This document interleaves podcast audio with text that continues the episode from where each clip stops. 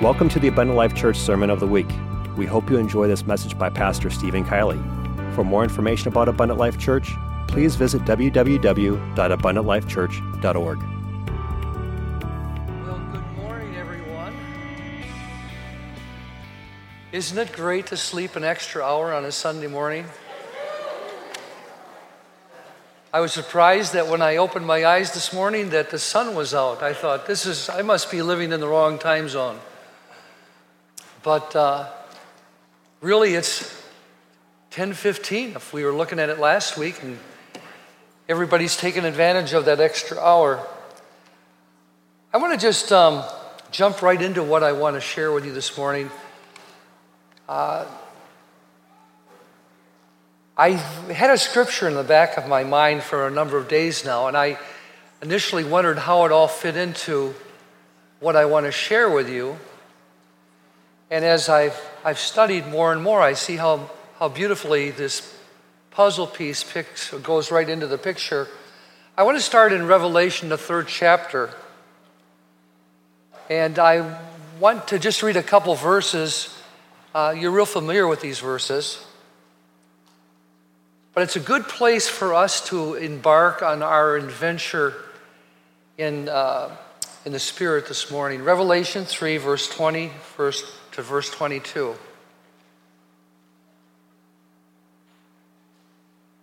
Behold, I stand at the door and knock. If any man hear my voice and open the door, I will come into him and will sup with him, and he with me. To him that overcometh will I grant to sit with me in my throne, even as I also came, overcame, and am set down with my Father in his throne. He that hath an ear, let him hear what the Spirit saith unto the churches. Focusing a little bit on that verse, verse that we read Behold, I stand at the door and knock. If you hear my voice and open the door, I will come into you and sup with you. It's an invitation, but it's, it's predicated on our ability to respond to an action that the Lord is sending our way. See, there, there's two things that, that jump out in that verse. There's, there's a knock, which is an irritation. You ever have a car that knocked? Oh, that's a lovely sound. But the knock draws your attention. The voice gives you identification.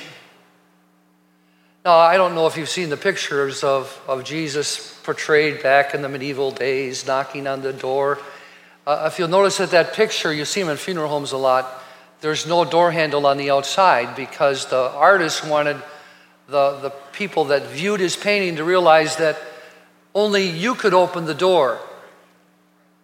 So this morning, um, I know that this message is, is certainly for someone's. I, I want to talk about from a plow to a chariot, and I'm going to start with Elisha this morning. But there's an opportunity that's, that's knocking at our door. And sometimes we're irritated by it until we hear whose voice it is that's speaking to us from behind the other side. In 2 Kings, the second chapter, I'm going to be reading from verse 1 to verse 14.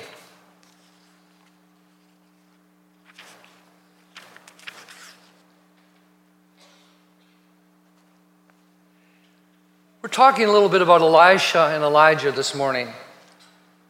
Two contemporaries. They were quite the same, yet quite different. At this point in the scripture, the ministry of Elijah is winding down and that of Elijah has the potential to begin. Now, notice I say the potential.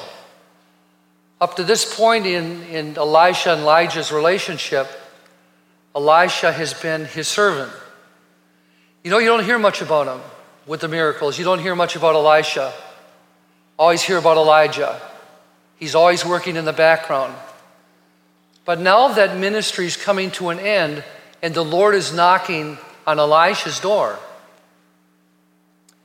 And it came to pass when the Lord would take up Elijah into heaven by a whirlwind that Elijah went with Elijah, Elisha from Gilgal. And Elijah said unto Elisha, Tarry here, I pray thee, for the Lord hath sent me to Bethel. And Elisha said unto him, As the Lord liveth, and as thy soul liveth, I will not leave thee. So they went down to Bethel. And the sons of the prophets that were at Bethel came forth to Elisha and said unto him, Knowest thou that the Lord will take away thy master from thy head today? And he said, Yea, I know it. Hold your peace. And Elijah said unto him, Elijah, tarry here, I pray thee, for the Lord hath sent me to Jericho. And he said, As the Lord liveth, and as thy soul liveth, I will not leave thee. So they came to Jericho. And the sons of the prophets that were at Jericho came to Elijah and said unto him, Knowest thou that the Lord will take away thy master from thy head today? And he answered, Yea, I know it, and hold your peace. And Elijah said unto him, Tarry, I pray, here, for the Lord has sent me to Jordan. And as he said, And as the Lord liveth, and as thy soul liveth, I will not leave thee and they two went on. And fifty men of the sons of the prophets went and stood to view afar off. And they too stood by Jordan. And Elijah took his mantle and wrapped it together and smote the waters, and they were divided hither and thither, so that they too went over on dry ground. And it came to pass when they were gone over that Elijah said unto Elisha, now, notice where they are in their journey. They, he, Elijah's given him three opportunities not to come this far. But now he's asking, What do you want? And Elijah, ask what I shall do for thee before that I be taken away from thee. And Elijah said, I pray thee, let a double portion of thy spirit be upon me. And he said, Thou hast asked a hard thing. Nevertheless, if thou see me when I'm taken from thee, it shall be so unto thee. But if not, it shall not be so. And it came to pass as they went on and talked, and behold, there appeared a chariot of fire and horses of fire, and parted them both asunder. And Elijah went up by a whirlwind into heaven. And Elijah saw it, and he cried, My father, my father, and the chariot of Israel, and the horsemen thereof. And he saw him no more. And he took hold of his own clothes and rent them into two pieces. I want you to just put that in the back of your memory that he's taken his own clothes and he's destroyed them. He took up also the mantle of Elijah and fell from him and went back and stood by the bank of the Jordan. And he took the mantle of Elijah that fell from him and smote the waters and said, Where is the Lord God of Elijah? And when he also had smitten the waters, they parted hither and thither and Elisha went over, went over. And when the sons of the prophets which were to view at Jericho saw him, they said, The spirit of Elijah doth rest on Elisha. And they came to meet him and bowed themselves to the ground before him. When, you, when we initially are introduced to Elisha, um, we find him in a very humble occupation, pretty common occupation actually, farming. He's behind a plow. Uh, probably wouldn't have been chosen the leader in his class, but something inside of him had attracted him to God, and God had sent Elijah to Elisha to choose him to be his mentor. Elijah was going to be Elisha's mentor. Their backgrounds were quite different, their personalities were probably quite different, but there was something inside the heart of Elisha that attracted God. Now, we, what we've just read, Elijah's made a spiritual request of Elijah. And oftentimes we, we think in the term that Elijah, Elijah is asking for twice the miracles or twice the power. If you'll notice when Elijah was taken up into heaven, Elisha cries out, My father, my father. Really, some have actually said that Elisha was actually asking for the right of the firstborn, in a sense of his mentor. Let me carry on your ministry. Let me be the prophet that follows after thee. Allow me the double portion above and, above and beyond the other prophets. So it wasn't a selfish request that he was asking that he could do more and greater things than Elijah did. He was asking for that spiritual birthright that could have been his. Now, I, would like to tell you, in a spiritual sense, in the church, that we are the sons of God and we're the firstborn of the church.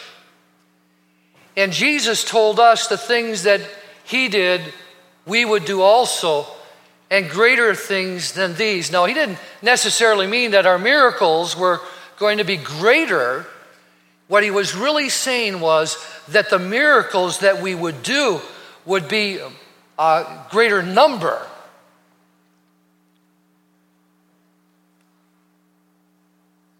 There were some characteristics of of Elisha that I find very important in someone that's going to achieve any success in their relationship and in their walk for God. When I look at Elijah, he had a spirit of faith. I'm looking at Elijah first. This is his mentor. Elijah learned to trust in the presence and the power of God. How about Mount Carmel? Going up there and building an altar and after three and a half years of no rain and telling them that there's going to be rain on that particular day and saying that fire is going to fall from heaven with no guarantee, know, that's faith. Elijah had an enormous amount of faith. Now, these are characteristics that I believe Elisha is requesting. The second thing that Elijah had that was very forthcoming was he was obedient. Remember during the famine, the Lord told him to go to the brook Cherith, and there he, the Lord would take care of him by the brook, and ravens would feed him, and he'd have water by the brook, and he was obedient, but that didn't make sense. You know, if somebody told you that uh, if you were hungry, that you needed to go out into the desert to find some food, and the animals were going to bring their food to you, and you'd probably think that was strange. But Elijah was completely obedient even when he didn't understand the circumstances. And of course, we could go back and look at the situation with the woman of Zarephath as well. When he went there and, and the woman had no food left, and he said, uh, If you'll do this, the Lord will do this. So he was obedient to the Lord's command. And the third part, the third characteristic is equally as important as the previous two. It's the spirit of courage. Think about himself, possibly Elisha, entering into some of the situations that they entered into. Would you? 500 prophets of Baal, only you standing in front of them? How about Ahab and Jezebel all dressed up and decked out in their worldly apparel with their glaring eyes and their armies and soldiers surrounding Carmel. That took a lot of courage. There, see, there, was, there were characteristics, not just characteristics, but spiritual qualities that were in Elijah that Elisha wanted. And I, when I look at my mentor, which is Christ, when I look at the gospel and I see the characteristics of courage and and the things that he did, I ask in the same manner, Lord, as you stand at my door and knock and you call my name and you give me this opportunity as the firstborn to carry on your ministry, give me a spirit of faith. Give me that same spirit of obedience that when you speak to me, that even if I don't understand what you're asking me to do, I'll do it. Give me the spirit of courage that even though the gainsayers are trying to tell me that there's no use following this old man, he's going to leave today. And that's what the prophets were really saying.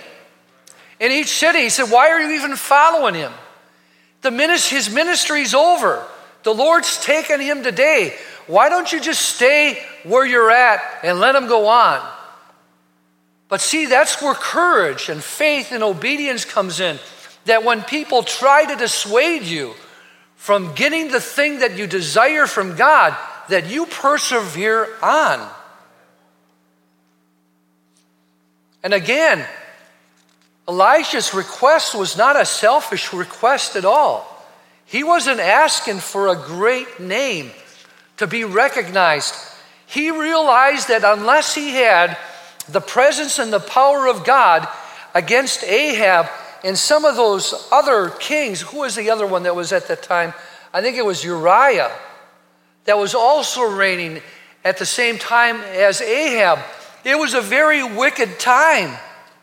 And he's saying, God, if I am going to succeed, I'm going to need everything that I can to do it. So it's not selfish, a selfish request at all. It wasn't about pride, it was about necessity.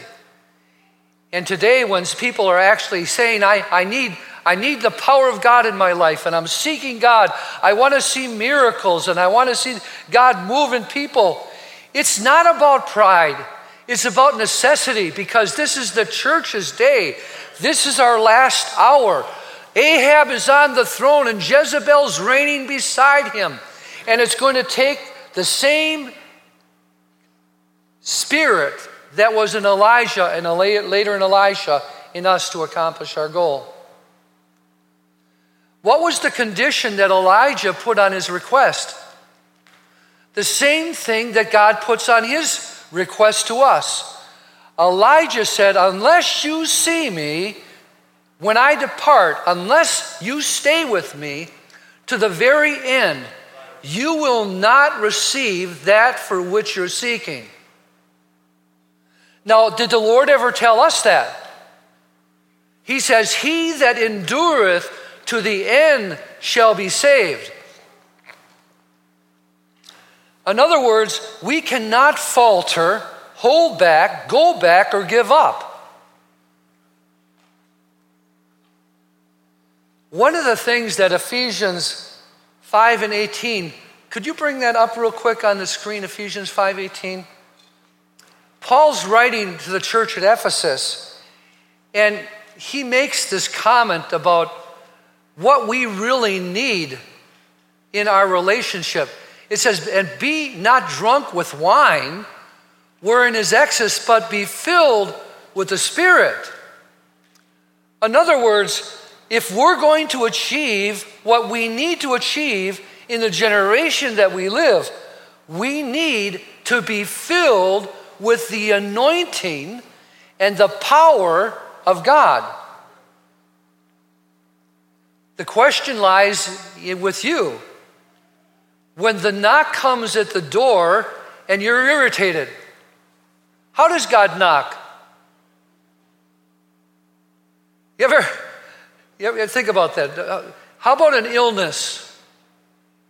How about, how about some disaster in your life? That's an irritation, isn't it? Gets your attention, it bothers you. You ever have a phone call at two in the morning and it's the wrong number?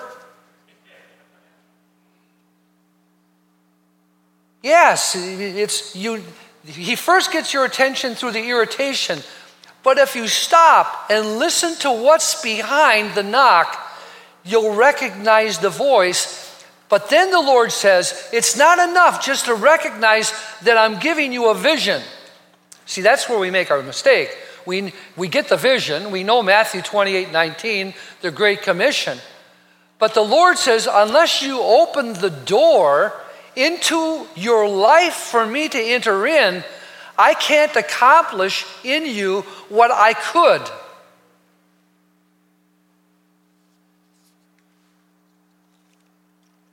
We can try to remember all the great men of the past, Faust, and I could name numbers of people, or Brother Urshan, but we're living today. We need our own anointing. We need our the manifestation of God in our church.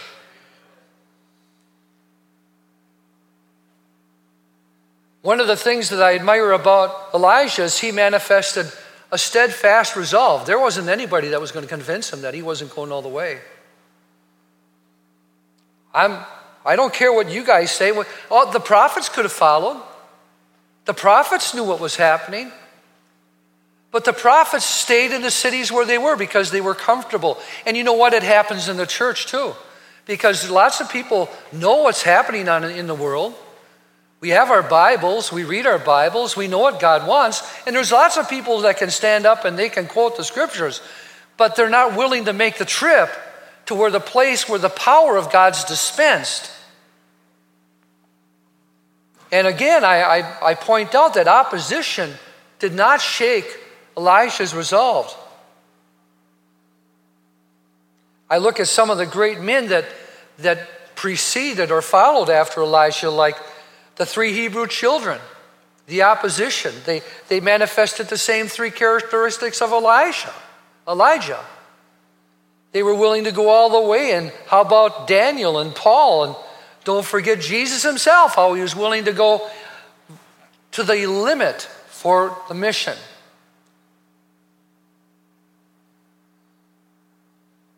Now, let me point out some of the cities that he had an opportunity to stay at because they're significant. There's four places where Elijah told Elisha he could stay. Those four cities represent different areas in our life where we can just set up our camp. We can set up our tent, or as some say it, move our van down by the river and just park there. The first one was Gilgal. Does Gilgal strike anything in your mind? Do you know that Gilgal was the first city that the Israelites uh, celebrated the Passover after they passed over the Jordan? That was the place of the beginning in, in the promised land. Gilgal was the first city of beginning. That's where all the males were circumcised in Gilgal. It was a place of identification and beginning. And some people in their life for God, when they get saved, that's where they stop. They have opportunity to stop at the beginning. They come in, um, they, they give their life to God, and they, they go through a Bible study, and they're content there. And the second city that they went to was Bethel. Well, remember what Bethel's significant for? Sure, with Jacob. That's the place of dreams. That's where he saw the staircase ascending into heaven with angels descending and ascending. It's, it's a place of, of dreams and vision. And, and some people, they make it through the first stage in their walk for God and they come to the stage of dreams, but they never do anything about their dream. They, they never put any action into their vision. And they're content to just dream about what they could be. Oh, someday I'll be a preacher, or someday, you know what, maybe I'll teach a Bible someday. I got this vision of, of things that could happen, but they never make it past the vision or the dream. Now, some people actually make it past the vision and they make it to the third city, which was Jericho. And this is where Elijah said to Elisha, Why don't you just stay in Jericho? Well, what's significant about Jericho? That was their first great conquest when they came over Jordan.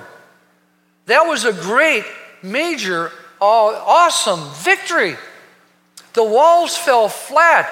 They conquered the city. And some people are content just to relish in the fact that they did achieve things in their life.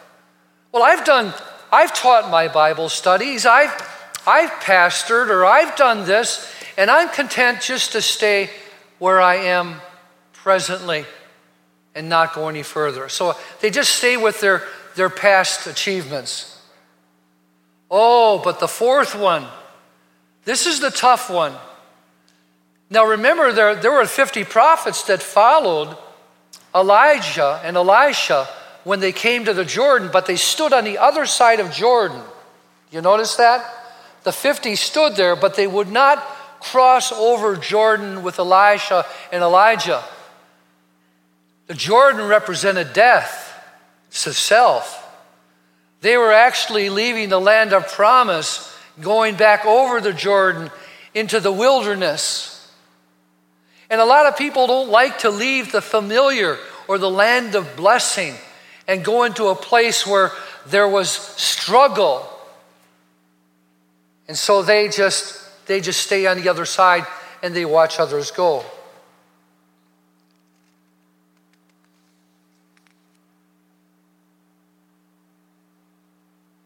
So none of these obstacles shook his resolve. One of the things that I, I really took note of was Elijah, Elisha, after he watched Elijah taken up. Notice the chariot came between them. The chariot separated them. Elijah was caught up into the chariot, and the chariot probably went up into the, into the sky and, and disappeared. And the very first thing that Elisha does is, is he catches the cloak. The cloak is, is the identification of the prophet. That's his, that's his spiritual anointing. That's the type of the Holy Spirit. But what Elijah, Elisha does is he takes his old cloak and it says it rip, he rips it in four pieces. Old things have passed away, all things have become new. When I take on this mission, and when I am filled with God's Spirit, I destroy my old identity. I have been purchased with a price. I am a new creature in Christ. My mission my goal, my identity. The cloak, Elisha's cloak, was his identity, or the anointing of God was his identity. So he comes across, he comes to the Jordan. Where is the God of Elijah?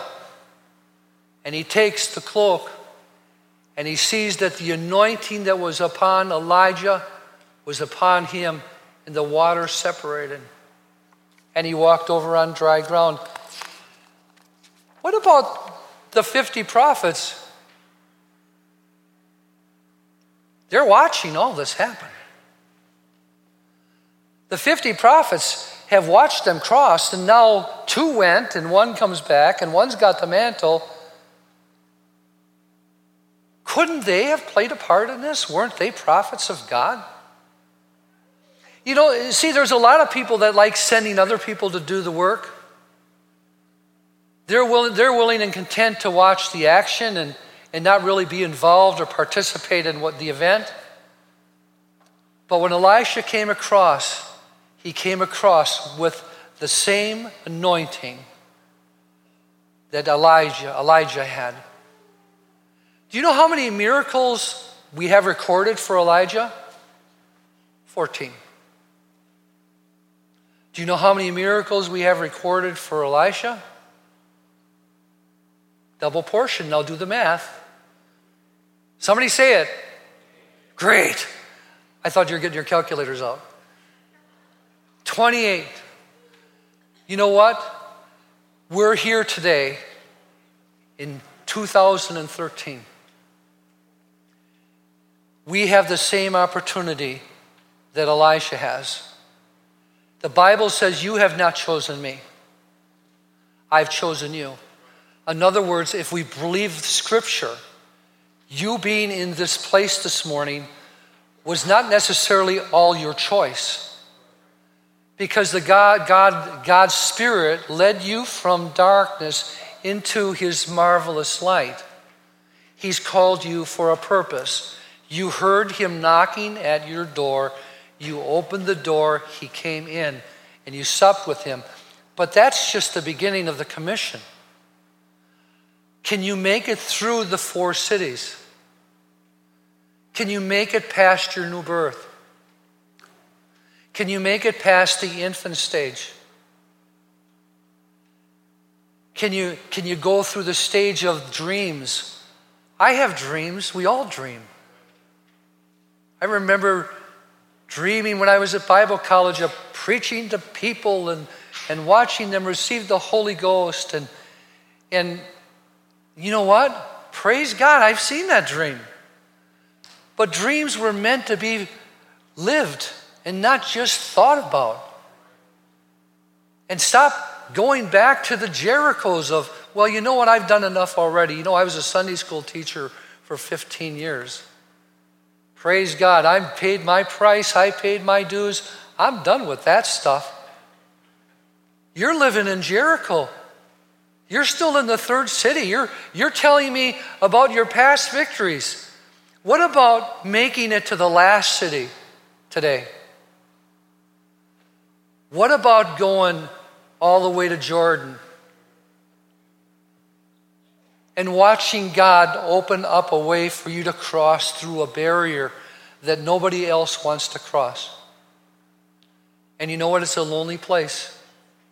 It really is. Only two men crossed the Jordan. I'm sure there was plenty of time for the 50 if they'd have wanted to cross as well. But sometimes you have to make the walk by yourself. But you know what? The anointing of God and the blessings of God on your ministry make it well worth the cost. Elisha was a wonderful man of God, and I, I really, and I'll have to close, I have to have something humorous in here a little bit because I want it to be too serious. I always like the bear part. Remember the bear part? Elijah came back and they started to mock his bald head. And he sent the bears after him. I think that was a little bit carnal moment, though, on his part. but, anyways, this morning, what an opportunity. The Lord's standing there, He's knocking, He's giving us opportunity. Let's go all the way. Let's leave our plows in the pit, in ashes, and let's go on with Christ. Thank you for allowing me to share this thought with you this morning.